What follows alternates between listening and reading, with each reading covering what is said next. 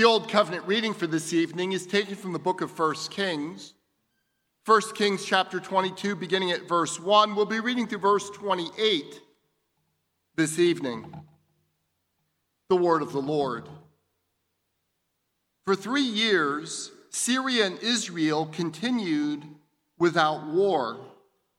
But in the third year, Jehoshaphat, the king of Judah, came down to the king of Israel. And the king of Israel said to his servants, Do you know that Ramoth Gilead belongs to us, and we keep quiet and do not take it out of the hand of the king of Syria?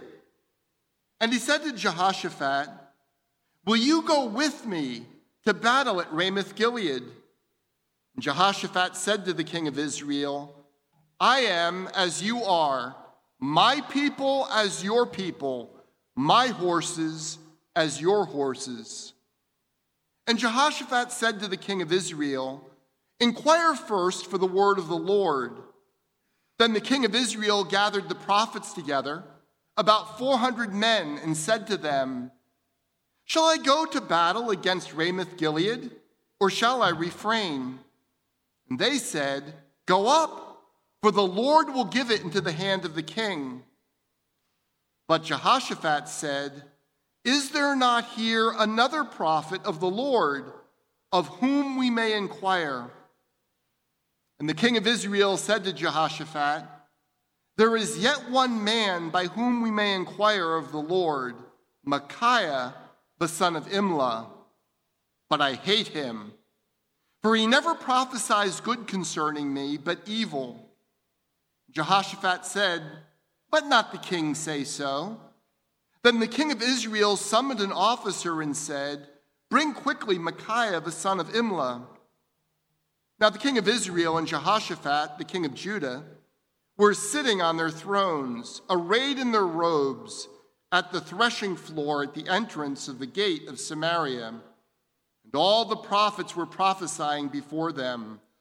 And Zedekiah, the son of Chenaanah, made for himself horns of iron and said, Thus says the Lord, with these you shall push the Syrians until they are destroyed.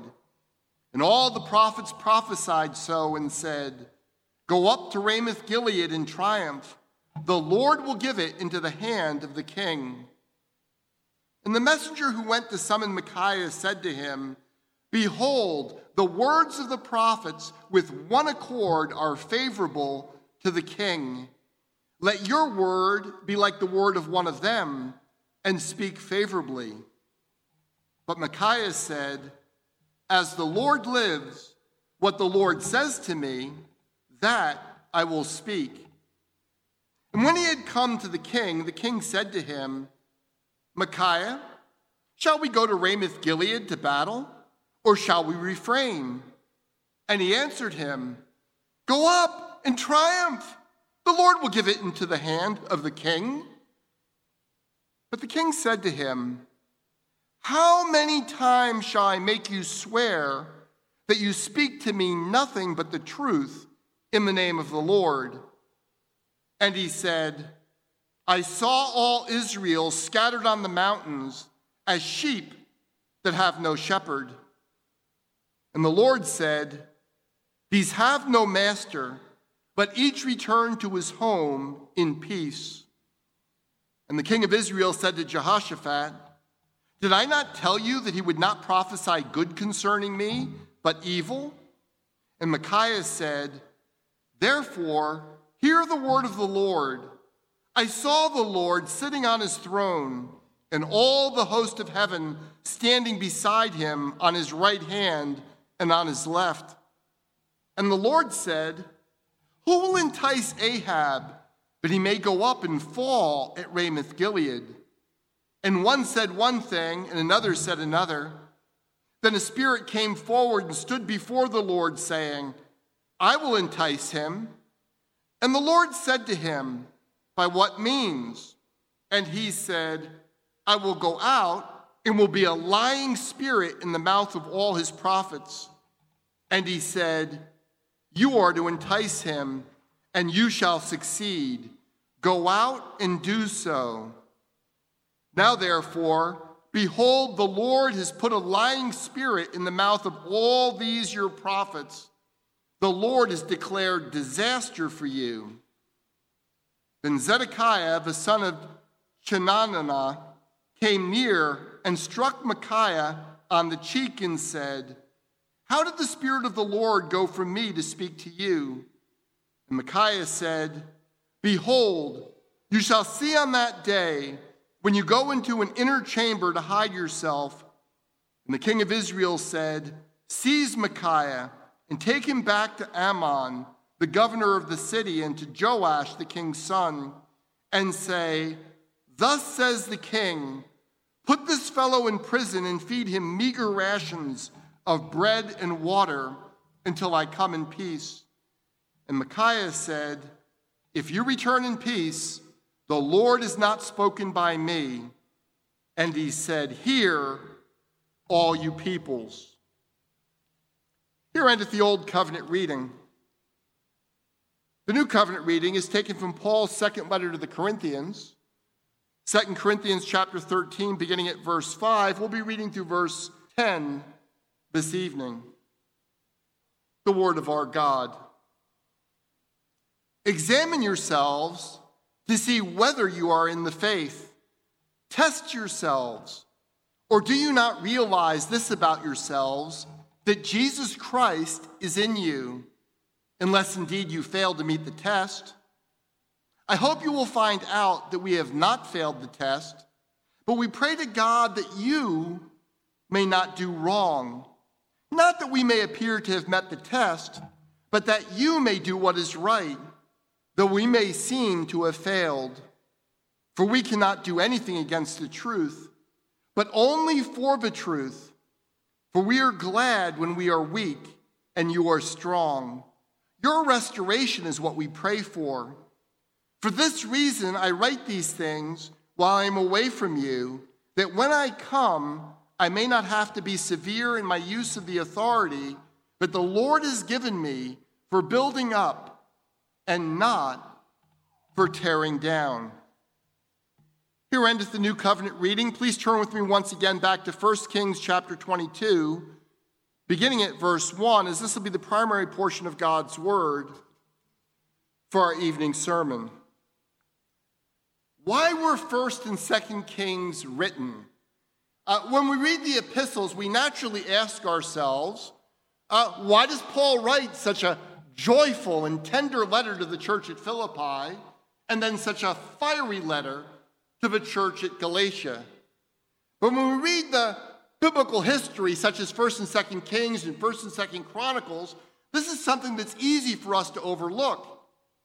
Now, to be clear, biblical history is just that. These are not made up stories in order to make a point. But they're not just an account of what happened. The authors who write these histories are selecting the stories and they are telling them in a particular way in order to make a particular point to the original audience who is reading those works. Uh, that can be very important for us because if we can understand why the history is written, it'll help us understand each of the original stories and how to apply them to our own lives. We can receive a great deal of help in discovering the purpose of these histories from the scholars who study these things, but actually getting to the main thrust of a history is not at all that complicated. The first and most basic thing we need to do is figure out where it ends, right? So, first and second Kings, remembering that they're originally one work, the, the work of Kings ends with the Babylonian exile of Judah right? It's in the very early days of the Babylonian exile. And if we simply have that truth in mind and we read through 1st and 2nd Kings a couple of times, we're going to realize that one of the main purposes that the author of this work wrote it was to explain to the people in exile why their God, their covenant God, the God of Abraham, Isaac, and Jacob, sent them into exile. We're going to discover that this God is incredibly long suffering and that the people more than deserved it. But secondly, they're going to discover something else. As they look forward in hope toward the future, they're going to realize that they need a very different sort of king than all the kings that they've already had. I have t- titled tonight's sermon, Three Kings. Frankly, the contrast could hardly be any starker. First, there is the godly, but astonishingly naive Jehoshaphat, the king of Judah. Second, there's the wicked but shrewd king of Israel, Ahab. And third, there is the living God, who is the King of kings and the Lord of lords. Now, if we had to choose whether to live under a king like Jehoshaphat or a king like Ahab, undoubtedly almost all of us, probably all of us, would choose Jehoshaphat. When we realize how foolish he is in many of his decisions, we realize that he's not an ideal ruler either. And if we actually had the choice, what we'd want to do is live under the rule of the living God, the true king who does nothing but what is right. Because the books of Kings are fundamentally about the Lord, this also means that we are not to seek our connection to tonight's passage by considering how much President Biden or President Trump is like Ahab or Jehoshaphat, right? That, that's not how this works. Uh, and to make the point obvious, uh, the original audience is in exile. They don't even have a king. Rather, we're going to find our connection to tonight's story in terms of what the Word of God means, what it's like in terms of how we relate to the Word of God. We see Ahab and Jehoshaphat both relating to the Word of God in diverse ways. And the meaning of tonight's story, as I've already alluded, is to be found in the king that we truly need. We begin by setting the scene, verses 1 through 4. For three years, Syria and Israel continued without war. But in the third year, Jehoshaphat, the king of Judah, came down to the king of Israel. And the king of Israel said to his servants, Do you know that Ramoth Gilead belongs to us? And we keep quiet and do not take it out of the hand of the king of Syria? And he said to Jehoshaphat, Will you go with me to battle at Ramoth Gilead? And Jehoshaphat said to the king of Israel, I am as you are. My people is your people, my horses as your horses. Now, if you've been with us for the past few weeks, you know that the treaty that Ahab made with Ben Hadad, the king of Syria, was wicked. The Lord was very angry with Ahab for doing this, and he pronounced a judgment not only on Ahab, but on his dynasty. His dynasty was going to come to an end because that was the last straw. But in tonight's passage, we see something else. From a purely human standpoint, this treaty did exactly what Ahab wanted it to do. There's been three years of peace between Syria and Israel. And during that time, Israel has regained its economic footing. It has become wealthy and powerful. Now, as Israel regains her economic and military strength, Ahab has decided to flex his political muscles a little bit. Uh, this isn't here in this text, but we know this from extra biblical history that Ahab has just returned from battle. He's been part of a 12 king coalition that was resisting the superpower of their day, Assyria, and Ahab was an important player. From the annals of the king of Assyria, the emperor, as it were, uh, who goes by the name of Shalmaneser III, Ahab had fielded the second largest army and over half of the chariots that went out into battle successfully against the Assyrian king. You know, that's the type of thing that can make a king feel pretty good about himself. Um, he's a big wheel now. Three years earlier, he had been humiliated when he was trapped in Samaria. Yes, the Lord delivered him twice, but he was humiliated. Now he's a big player on the world stage. And Ahab had determined to invest heavily in his military. He had more than half the chariots. Think of those as the tanks of the ancient world. And now he wants to put that military to good use. Um, some of you may be familiar with Greek history, much more than the history of the ancient Near East, and you're going to see a parallel to this take place in a couple hundred years. Athens is going to lead the Greek city states to defend themselves against the great empire of that day, Persia. And as Athens takes the leadership role, they also start using it to puff themselves up, to gain a type of um, hegemony over their fellow Greeks, and also for the money to start flowing into the Athenian coffers. And in fact, that's a pattern that repeats itself throughout history. Uh, indeed, the United States has actually done a fair amount of this since World War II in the 20th and 21st centuries. It is therefore not surprising that Ahab would look at this disputed town and think, that really ought to be under my control. So Ahab says to his servants, Do you not know that Ramoth Gilead belongs to us? And we keep quiet and do not take it out of the hand of the king of Syria. Now, I can say with a fair degree of confidence that probably none of you were talking about Ramoth Gilead tonight over dinner. Uh, so, where exactly is Ramoth Gilead, and why is it so important to Ahab? Uh, whenever you hear that title, Gilead, uh, no matter what it's attached to, you know it's on the eastern side of the Jordan. And in this case, Ramoth Gilead is some 25 miles or so east of the Jordan River. It's not vital in any way to Israel, right? It's not an obvious point where you would say, we need to keep control of this, except for one thing.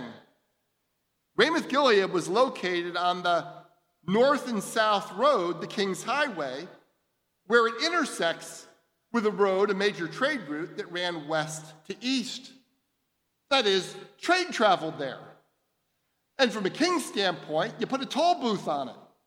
Whoever controls Ramoth Gilead is going to be able to raise tax revenues on trade throughout that region. As Dale Ralph Davis puts it, it is a shame to have a turnpike running through a place if you are not sitting in the toll booth. And that helps us understand what Ahab's motives are. Uh, Ahab is not interested in liberating the people of Ramoth Gilead from Syrian control. He's not interested in benefiting them at all. He is not interested in expanding the kingdom of God. He is interested in a point on the map that is going to increase the money that is flowing into the royal coffers, that is, into his own control. We can therefore see the foolishness of Jehoshaphat, who comes to his defense, not out of some great principle, but Jehoshaphat just throws himself, body and soul, as it were, behind Ahab, saying, I'm going to do whatever you want in order for you to get more money. Uh, that in itself is quite foolish. And we see how quickly and how fully he commits to going with Ahab to war. Uh, look at verse 4 once again with me. And Jehoshaphat said to the king of Israel, I am as you are, my people as your people, my horses as your horses. Now, when you have an alliance with somebody, this sort of rousing declaration of loyalty and commitment can feel really good in the moment. And by the way, that doesn't have to be between kings, that could be between you and someone else at work or a partner of some sort of enterprise. But, but this rush to say this good sounding thing can end up costing you a great deal. And in the case of national rulers, it can end up costing the people of those nations a great deal as well. Like it is with us, Jehoshaphat's foolishness did not spring up full born all at once. Uh, earlier, Jehoshaphat had entered into a treaty with Ahab by marrying off their children. Um, Athaliah, the daughter of Ahab, and this can get really confusing because they both have children named Jehoram and Athaliah. They that must have borrowed them from each other. But Jehoshaphat um, takes his son Jehoram, marries him to Athaliah, the daughter of Ahab, so that the treaty that they have is going to be forged together in their own family relationships. This was a virtually universal practice in the ancient world. Now, you might be wondering how a pious king like Jehoshaphat could marry off his son to somebody as wicked as Ahab and, of course, his wife Jezebel to their kid. Uh, but we should just take it back one step and remember that Omri married off his son to a Sidonian princess who worshiped Baal. I think this is actually a warning to us about something very practical. If you take something that's a universal practice in a society that everybody does, every king did these sorts of things, it is very, very hard to not simply do that in your own life. Now, I trust that none of you is going to be arranging marriages for your children, uh, either with Sidonians or with children of Jezebel and Ahab and so on. That's not your role. Uh, probably for most of you, anyway. But all of us have a responsibility as we help raise, and certainly as you raise your own children to the fear of the Lord, to get them to understand that it is far, far, far more important. In fact, it is vital for them to marry a spouse who is devoted to Jesus Christ rather than to wash that under the rug like, well, that would be a nice extra. But what's really important is that they marry a doctor, a lawyer, uh, somebody with an MBA from Harvard, someone's going to get ahead in this world. By the way, I've seen plenty of Christians who have lost sight of that with their own children. Right? So we ought to learn from this. It is easy to go along with the path of the world, and we have to work to help ourselves, to help our children do that which God is calling us to for His glory, but also ultimately for our own good. Uh, verses 5 through 9. And Jehoshaphat said to the king of Israel, Inquire first for the word of the Lord. Then the king of Israel gathered the prophets together, about 400 men, and said to them, Shall I go to battle against Ramoth Gilead, or shall I refrain? And they said, Well, go up, for the Lord will give it into the hand of the king. But Jehoshaphat said, Is there not here another prophet of the Lord of whom we may inquire? And the king of Israel said to Jehoshaphat, There is yet one man by whom we may inquire of the Lord, Micaiah the son of Imlah. But I hate him, for he never prophesies good concerning me, but evil. And Jehoshaphat said, Let not the king say so. Then the king of Israel summoned an officer and said, Bring quickly Micaiah the son of Imlah. Now, we were already introduced to Jehoshaphat in verses 1 through 4. Intriguingly, Jehoshaphat will be mentioned 17 times by name in this chapter, but Ahab will not be named until verse 20. Uh, the author here is skillfully doing something by naming Jehoshaphat over and over again, but not treating Ahab according to his person, but simply according to his office, the king of Israel. He's putting the light more brightly on Jehoshaphat. Now, part of the reason why he's doing this is there's such a sharp contrast between Jehoshaphat and Ahab. Ahab is the shrewd but truly wicked king of Israel, while Jehoshaphat is the pious but rather naive and ineffective king of Judah. Now, I think part of the reason why he's doing this, why he wants us to consider Jehoshaphat, why he wanted to consider uh, for the people in the Babylonian captivity considered Jehoshaphat is they could very easily have looked at Ahab and kings like him and said, you know, the problem with Ahab is he's wicked. All we need is a pious king.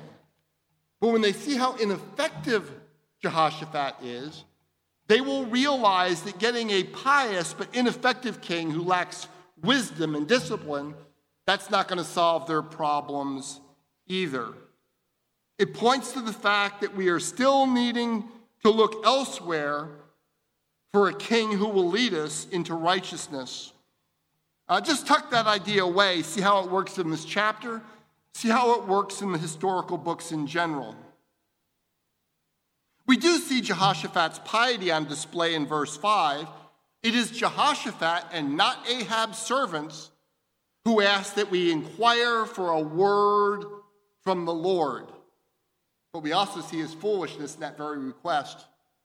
Why didn't Jehoshaphat ask to inquire for a word from the Lord before he committed to going to war? I mean, that's a pretty big decision. You know, you do not need to pray when you get up in the morning about literally every decision you make. You're going to be paralyzed by it. If you want to eat a bowl of raisin bran, you do not need to pray, pray whether or not you're going to eat Cheerios instead and wait on the Lord to give you a sign. But if you're a national leader in Israel, you ought not to be committing your nation to war apart from seeking the word of God and through diligent prayer and the counsel of wise and godly men. Jehoshaphat has done none of that.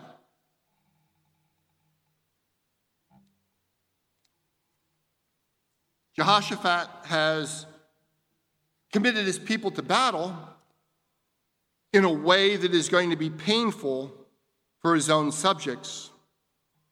Uh, we might be surprised that Ahab could so quickly gather 400 prophets together, uh, but we should realize that these are not, even though the ESV kind of implies they are a bit, these are not prophets of Yahweh.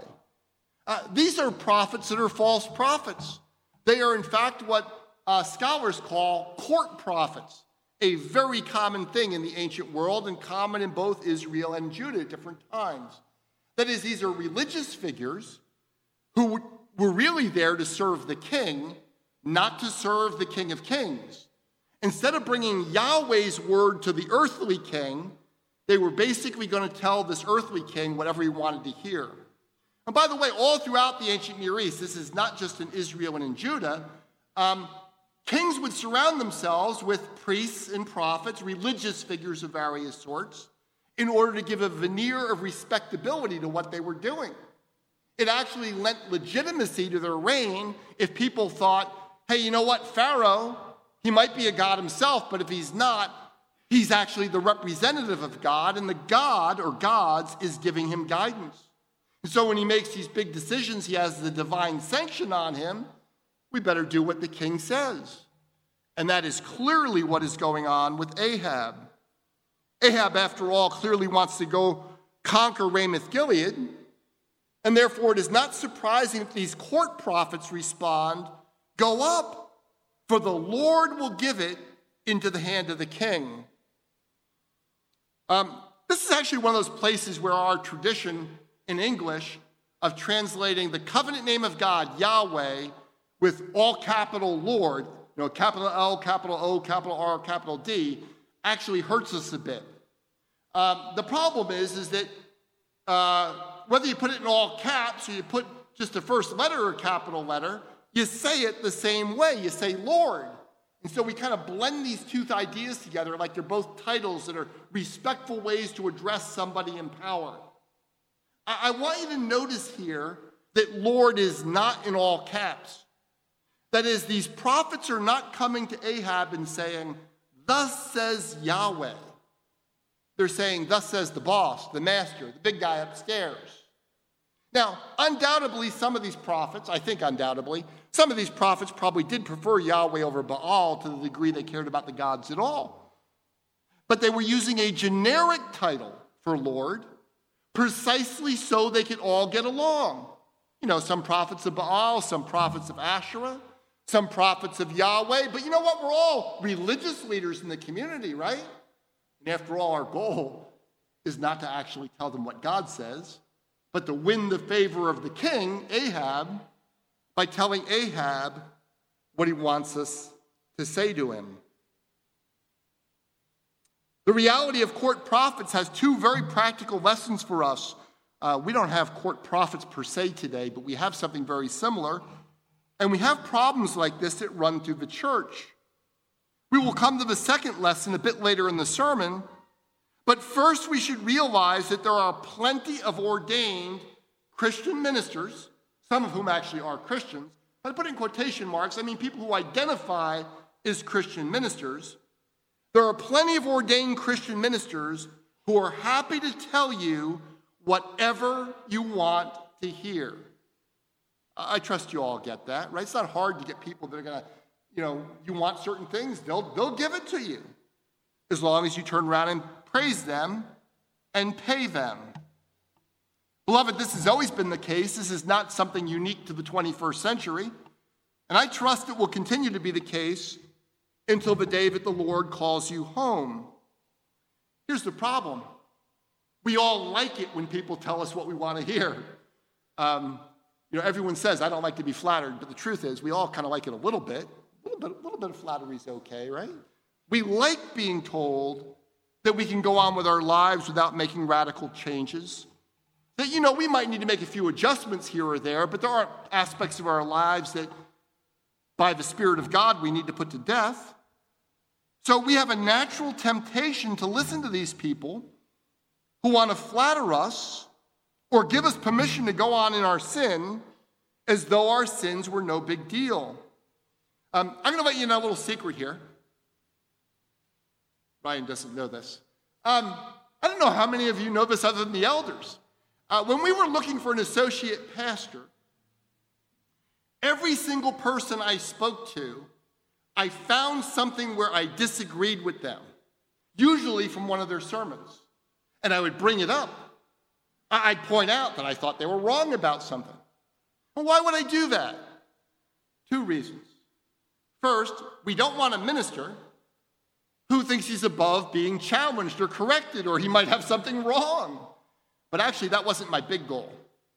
My big goal was to see whether or not they would simply come around to agree with me because they thought that getting along with me would help them get to the next stage of the interview, or their concern was what does God's word say? Right? Are we going to focus on the truth?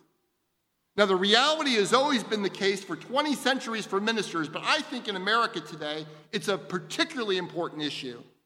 One of the most important aspects of a minister's anatomy is that he has a fully functioning spine, that he's willing to tell people what God says, whether they like it or they don't.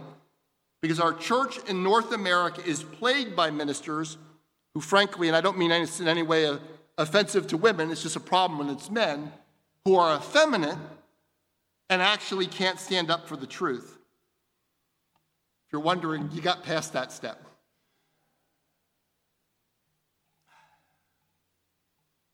The reality of court prophets, therefore, reminds us that we have to take this very seriously. That, that, we don't want those sort of people in our lives, and yet it's easy to drift into listening to them. And this is where we should give some credit to Jehoshaphat.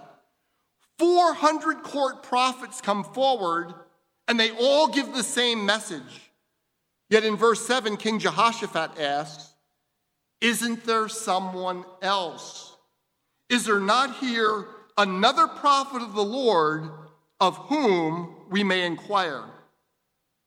Now, regrettably, the, the translators of the ESV, if you have different translations, it'll read differently. The translators of the ESV have let their interpretation of the passage override what I, I would think is a um, well, more faithful translation, but also a more literal translation in this particular case. The word the ESV translates another is almost always translated still. And that's really how it should be translated here. See, Jehoshaphat is not saying, I've just heard from 400 prophets of Yahweh, I'd like to hear from one more. Jehoshaphat looks out at these court prophets and goes, They're not prophets of Yahweh. You know, they're just telling the king what he wants to hear. Is there not still yet a prophet of the Lord that we can hear what God has to say? That, that's what Jehoshaphat is driving at. Jehoshaphat was naive and at times quite foolish, but he was pious and he did fully understand how these court prophets functioned. Uh, Ahab actually knows that as well.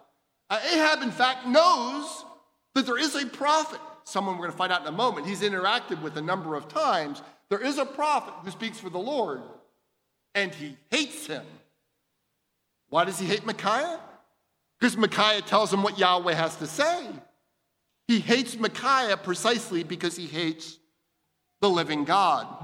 Um, I didn't mention this last week, but this is really, in my judgment, the strongest reason to think that Ahab showed remorse rather than repentance when he heard the word from Elijah of God's judgment on his kingdom. After all, it is not possible to genuinely repent and still hate the word of God. Those, those things just can't go together. Ahab hates Micaiah precisely because he speaks for Yahweh. Nevertheless, he can't really get out of it now, and so to satisfy Jehoshaphat, he has the messenger go to fetch Micaiah. But while that messenger goes to get him, one of the court prophets steps forward. Look at verse 11 with me. And I've gotten saying this wrong at least twice tonight, so let's see if we can get it on the third run. It's actually a lot harder than it sounds, uh, than it might seem. And Zedekiah, the son of Chenaanah, made for himself horns of iron and said, Thus says the Lord, with these you shall push the Syrians until they are destroyed. And all the prophets prophesied so and said, Go up to Ramoth Gilead in triumph. The Lord will give it into the hand of the king. Now, while they're waiting for Micaiah, these 400 prophets are continuing to go, and undoubtedly they're just telling the same story. And Zedekiah steps forward with a actually pretty dramatic sort of visual image. He's taken the leadership role. King, you know, just do this, right? God is behind you. And that, of course, as we know, Zedekiah is a false prophet. But did you catch the shift in terms when Zedekiah speaks about God? See, he does not say Lord with small letters. He says Lord in all caps capital L, capital O, capital R, capital D. Yahweh. What's Zedekiah doing? Well, as will become completely clear, Zedekiah remains a false prophet, but he is picking up on Jehoshaphat's insistence on a prophet of Yahweh, and he says, I can do that. I'll fill in the blanks. Right? You want, you want to hear from Yahweh? I'll pretend I'm speaking for Yahweh. And this leads us to the second very, very practical lesson for us to grasp from the court prophets of the ancient world. There are plenty of Christian ministers who are happy to use all the Orthodox terminology, right? Just because people use the right language, it doesn't mean they're Orthodox or telling you the truth of God. There are plenty of ministers who continue to say all the creeds. Uh, it's true but they've redefined the terms in their minds so that they don't mean like what you think they mean. And um, when they take their ordination vows, they do so with crossed fingers because you know, nobody actually believes that. It's just an old tradition, right? The church in the United States and in Western Europe is filled with ministers who do precisely that thing. I still remember more than two decades ago, I was listening to an Episcopal priest uh, give an Easter sermon on the resurrection of Jesus. And honestly, I was really surprised for the first four or five minutes what a great sermon it was. Until it dawned on me that he was being intentionally ambiguous. That is, he was choosing his words so that if you wanted to believe that he was talking about the bodily resurrection of Jesus, well, that was fine, you could do that. But if you wanted to believe that the resurrection was about the triumph of the human spirit, and of course, you know, the body stays dead in the tomb, well, that was fine too.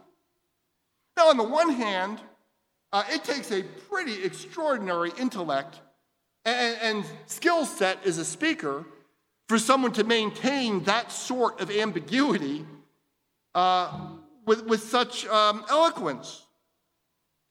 But on the other hand, and this is the much more important hand, it's a fearful thing to think what it would be to be someone like that who's going to stand before God on Judgment Day and have to give an answer for how he trifled with the very Word of God, how he trifled with the resurrection of Jesus Christ. Well, once again, I trust that none of you are going to become two faced preachers. But you do need to guard yourself against those who dishonestly borrow a great deal of Christian vocabulary while denying fundamental truths about who the Lord is and what he has done. Thankfully, the Lord also sends true men of God to remind us of the difference. Look at verses 13 and 14 with me. And the messenger who went to summon Micaiah said to him, Behold, the words of the prophets with one accord are favorable to the king. Let your word be like the word of one of them and speak favorably. But Micaiah said, As the Lord lives, what the Lord says to me, that I will speak. Now, as Walter Brueggemann points out, the messenger assumes, by the way, the king assumed this too, the messenger assumes, as did everyone at the court of Ahab, that prophets exist in order to advance royal policies. I mean, you can do your religious thing whatever you want, but you better be in favor of whatever the king wants. And Brueggemann's right about that. But I think we shouldn't miss the fact that among those who love religion without being devoted to Jesus Christ, coming up to our own day, right, who happen to just love religious stuff, not devoted to the Lord, not devoted to Jesus Christ, not rocking the boat is about as close as they ever get to a prime directive. Right? All the religious people got to get along because we're faith leaders in the community. Uh, trust me, uh, that's what happens all the time. They, there's organizations that I, have always refused to join, but I've been invited to on numerous occasions that are called ministeriums, where all the religious leaders of the community can get together and do weird things like pray together when they don't even believe in the same God. That is a common reality. Micaiah, however, is a different breed. This true prophet insists, as the Lord lives, what the Lord says to me, that I will speak. You don't have to be a minister for this to be true. To be a man or a woman of God means you do not accommodate the word of God to any mere human being, even if it's the President of the United States or a justice on the Supreme Court. Now, initially, Micaiah mocks all of the court prophets, and the whole process of trying to provide legitimacy um, to what Ahab had so clearly already determined to do. Verse 15. And when he had come to the king, the king said to him, Micaiah, shall we go to Ramoth Gilead to battle, or shall we refrain? And he answered him, Yeah, go up triumph. The Lord will give it into the hand of the king. Now, this is one of those places where I just wish we had a recording. I'd love to hear his sarcasm. No one misses it. Ahab gets it. He's going, Yeah, yeah, sure, I'll, I'll, I'll give the same message everyone else wants to tell you. You know, it's a joke. Takes Ahab off. You know what Ahab hated as much as he hated the word of God? there weren't a lot of things. He hated being made fun of. And that's precisely what Micaiah is doing. Micaiah is saying, I am not going to lend a veneer of legitimacy to what you're doing here by pretending that you're serious about this. Ahab, I know you. You don't care about the Word of God. I'm on the stage. You're going to move me off. You're going to do what you want anyway. And so he mocks him. The king said to him, How many times must I make you swear that you speak to me nothing but the truth in the name of the Lord? Um, apparently, they've done this dance before. And yet, it should be obvious that Ahab has no interest at all in hearing and honoring the word of Yahweh. Uh, Ahab's the one who introduces with Jezebel Baal worship in Israel. Twice, when Ahab greets Elijah, he makes very clear he has nothing that he wants from the Lord. The first time he calls Elijah the troubler of Israel, and the second time he says, Yeah, you're the prophet of Yahweh. Oh, my enemy. And he didn't want to hear from Micaiah either. He says, I hate him. Ahab does not want to hear the word of the Lord. In fact, he hates it. But as I say, the one thing that Ahab hates as much as he hates the word of the Lord is that he hates being made fun of. He wants Micaiah to get on with it so that he could get on with ignoring whatever Micaiah has to say and to do what he already determined he was going to do. So Micaiah drops the sarcasm and cuts it straight. Verse 17 And he said, I saw all Israel scattered on the mountains as sheep that have no shepherd. And the Lord said, These have no master, but each returned to his home in peace. Now, the image of the people of God being like sheep without a shepherd is a very important one in Scripture. Uh, often it refers simply to shepherds who don't care for the people. And the Lord will say, Well, I'm going to send him a true shepherd, the good shepherd who laid down his life for the sheep. But actually, here it's pointing in a different direction. Micaiah is making clear, that is, the Lord is making clear through Micaiah, that Ahab is going to be killed in battle. Right? Not, not simply they're not going to have a shepherd, they're not going to have a master, a leader. And actually, the Lord does something very interesting with this image. He surprises the natural expectation. What happens to sheep when their shepherd is killed? What happens to sheep without a shepherd? They wander around, they fall in ditches, they get in all kinds of trouble. That's what sheep do. By the way, that's us. We're sheep, right? It's not a very flattering image. Not here. In this prophecy, the sheep go home in peace. Uh, the message is simple and direct. The Lord is telling Ahab, You go out in the battle, you are going to die. And you know what? Your people will be better off without you. You dying is one of the best things that can happen to the people of your land. Uh, Richard Nelson offers this astute observation. The peasant who can go back to the farm in safety may not care about the failure of national strategy. Thus, this narrative moves against any blank check on religious approval for national gods. God cannot be relied on to support the state but he is totally free to protect the covenant people, even from their rulers. No wonder the king of Israel said to Jehoshaphat, Did I not tell you that he would not prophesy good concerning me, but evil?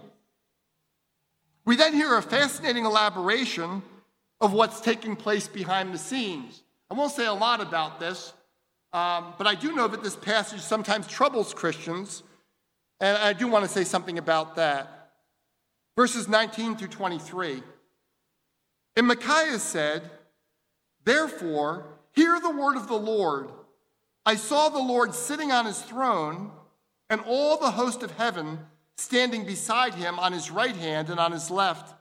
And the Lord said, Who will entice Ahab that he may go up and fall at Ramoth Gilead? And one said one thing, and another said another. But a spirit came forward and stood before the Lord, saying, I will entice him. And the Lord said to him, By what means? And he said, I will go out and will be a lying spirit in the mouth of all his prophets. And he said, You are to entice him, and you shall succeed. Go out and do so. Now, therefore, behold, the Lord has put a lying spirit in the mouth of all these your prophets. The Lord has declared disaster for you. No, as I say, this glimpse into the heavenly throne room has troubled some readers. Um, they ask an honest and natural question How can a perfectly holy God be so happy to go along with a plan to utterly deceive the king of Israel? Do you at least feel that question, right? How can a perfectly holy God be willing to at least go along with a plan of deception against the king of Israel? And what people miss when they ask that question is that God is actually telling Ahab that's what's going on. Right? This is not some secret trap, but he's laying for Ahab that Ahab could not understand. But he's sending a lying spirit who's going to, in the name of the Lord, tell him something that's not true. What the Lord is making clear is that these false prophets, these court prophets, court prophets, by the way, that Jezebel and Ahab pay for, right? They've recruited these prophets, they pay for these prophets to tell them what they want to hear, but they're going to tell them what's not true. And he's going to believe their lie. Because he believes the lie of the prophets that he's put together rather than the word of God, he's going to die in battle. Uh, this glimpse into the throne room makes two things, I think, abundantly clear. First, the Lord does want Ahab to go to war because precisely because the Lord is bringing Ahab into judgment, right? He's, he's delayed judgment. He showed astonishing mercy to Ahab. Now it's done. But second, the Lord is making clear of it listening to the court prophets. Court prophets, as I say, whom Ahab and Jezebel both cultivate and pay will lead to destruction. To the degree that Ahab finds deceptive comfort in the word of these false prophets, Ahab will in fact be deceiving himself. Well, not surprisingly, the court prophets aren't that all, all that excited about Micaiah's message. So Zedekiah, the son of Chenaanah, came near and struck Micaiah on the cheek and said, How did the Spirit of the Lord go from me to speak to you? Now, if you imagine that this is a once off event, I just invite you to read some church history. Right? This pattern happens all the time. By the way, read the Bible. It happens in the Bible too. The false teachers not only fight back against the true teachers, it is not at all uncommon for them to do so as though they are the true defenders of Christianity. You know, this, this has happened with uh, Machen. We think about the founding of our denomination, right? Um, he was disciplined by the Northern Presbyterian Church as though he was the problem, and they were the defenders of Christ's church. Uh, think about uh, not only Machen, but men like Al Mohler, who've been attacked simply for standing up for the basics of biblical Christianity as though they were unloving and not following the Spirit of Jesus Christ. And just like with Zedekiah, the false ministers of our day are not shy about pretending to be true defenders of the faith while simultaneously attacking those who declare the most basic truths of the Word of God. Verse 25 And Micaiah said, Behold, you shall see on that day when you go into an inner chamber to hide yourself. Well, we're not um, surprised that Micaiah doesn't back down, but his commitment to the word of the Lord has, at least in the short term, a pretty significant cost in his life. Verses 26 through 28.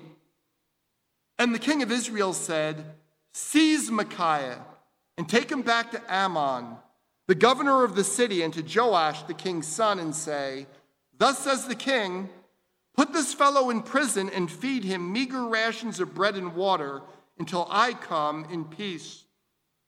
Micaiah said, If you return in peace, the Lord has not spoken by me. And then, obviously, looking around, he says, Hear, right? Listen up, all you peoples. Reminded here of a story that R.C. Sproul liked to tell about himself when uh, he was in college. He first became a Christian. And you know, it's a natural thing. You're a young man being converted in college, and you come to grasp who Jesus is and you want to make an impact for the kingdom of God. And R.C. said, I found myself praying, Lord, make me a great man of God like one of the prophets. Then he thought, well, if I'm going to be a prophet, might want to read the prophets. And then he noticed his prayers started changing quite a bit. These men of God that served as prophets in the Bible, by the way, they're, they're female prophets too. Uh, but in terms of the suffering, um, it, it's these men that seem to suffer most brutally, um, they suffer a great deal for the truth in the short term, right?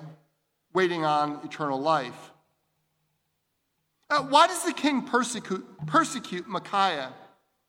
Ahab wrongly imagines, as do the tyrants in every age, that they can silence the word of God by locking up the messenger.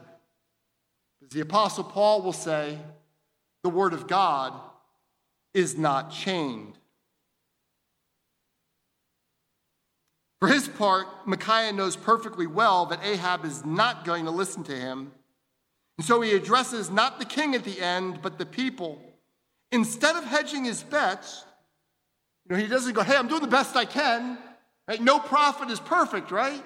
No, that's not what he says.